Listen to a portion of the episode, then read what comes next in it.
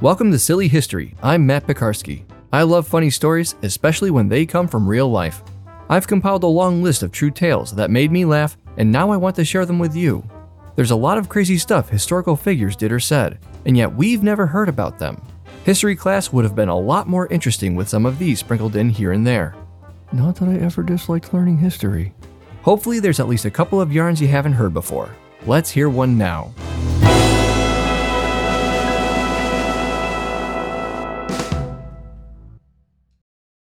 It was a partly cloudy day, and the temperature was around 73 degrees Fahrenheit. Humidity was about 64%. Not bad for a December Sunday.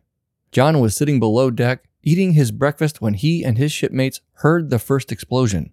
He jumped out of his seat and ran out onto the port side of the deck. The bombers were heading his way, and within moments, the USS Arizona was hit by four armor piercing rounds. John's twin brother, Delbert, was also on board the ship, and before John could find him, a senior officer shoved him into a lifeboat. John wasn't going to give up that easy. When the boat reached Ford Island, he jumped into another and headed right back to the battleship to continue his search for Delbert. He never found him. John's brother was one of 1,177 killed aboard the USS Arizona. In total, 2,403 lives were destroyed during the attack on Pearl Harbor. And when the news of the attack reached the ears of Lytle S. Adams, he was beyond outraged.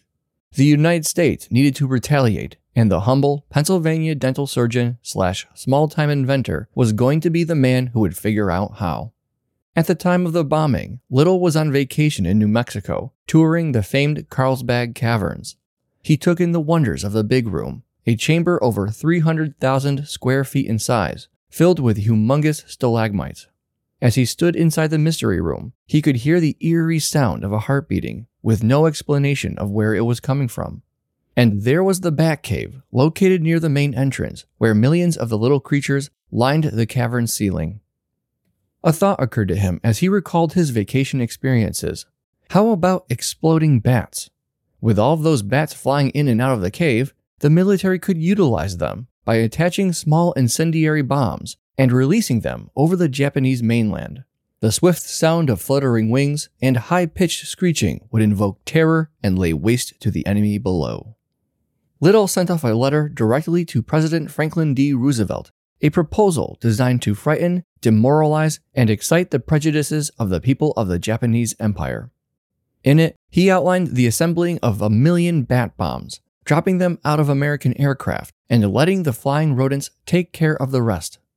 Surprisingly, the president not only read the letter, but passed the idea on to the National Defense Research Committee, which was formed to organize American science for war. In a memorandum, Roosevelt even noted this man is not a nut. It sounds like a perfectly wild idea, but is worth looking into. The US government had bought into his idea. The Air Force took ownership and put Lytle in charge of a ragtag team of civilians, including a lobster fisherman, ex gangster Patricio Patsy Batista, who claimed to have worked for Al Capone, and Dr. Theodore Fieser, the inventor of napalm. Then came the basic questions how to wrangle and contain the bats, how big would the bombs be, how would they be attached? With a little bit of experimentation, the answers started to present themselves. Bats were chilled until forced into hibernation. Napalm was placed into cellulose capsules, roughly 2 inches long, and glued to the bats' chests. Over 1,000 armed bats were placed into trays, stacked and inserted into 5 foot long sheet metal tubes. The bombs were transported by airplane and dropped.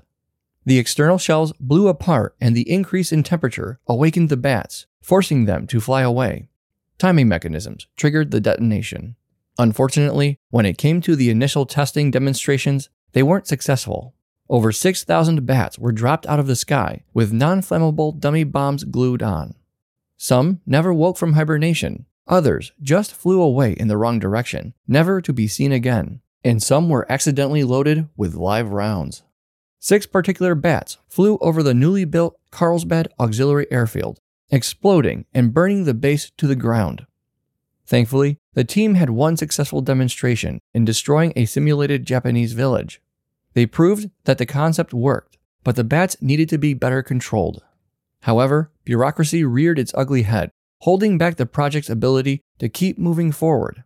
The Air Force dumped the program, but Lytle refused to give up. With the help of a Marine Corps officer, they convinced the U.S. Navy to take over. The program even had a cool new nickname Project X Ray. But even with continued progress, the program was ultimately shut down in 1944 thanks to the military shifting their favor toward another project, known as Manhattan. Out in Los Alamos, New Mexico, the atomic bomb was being developed, and we all know how that ended. Thanks for listening. If you liked this episode, please subscribe, give it a five star rating, and share with not one but two of your friends. If I haven't told your favorite silly story from history, send me an email at nightowlbroadcasting at gmail.com. Subject Silly History Story. This show is a Night Owl production.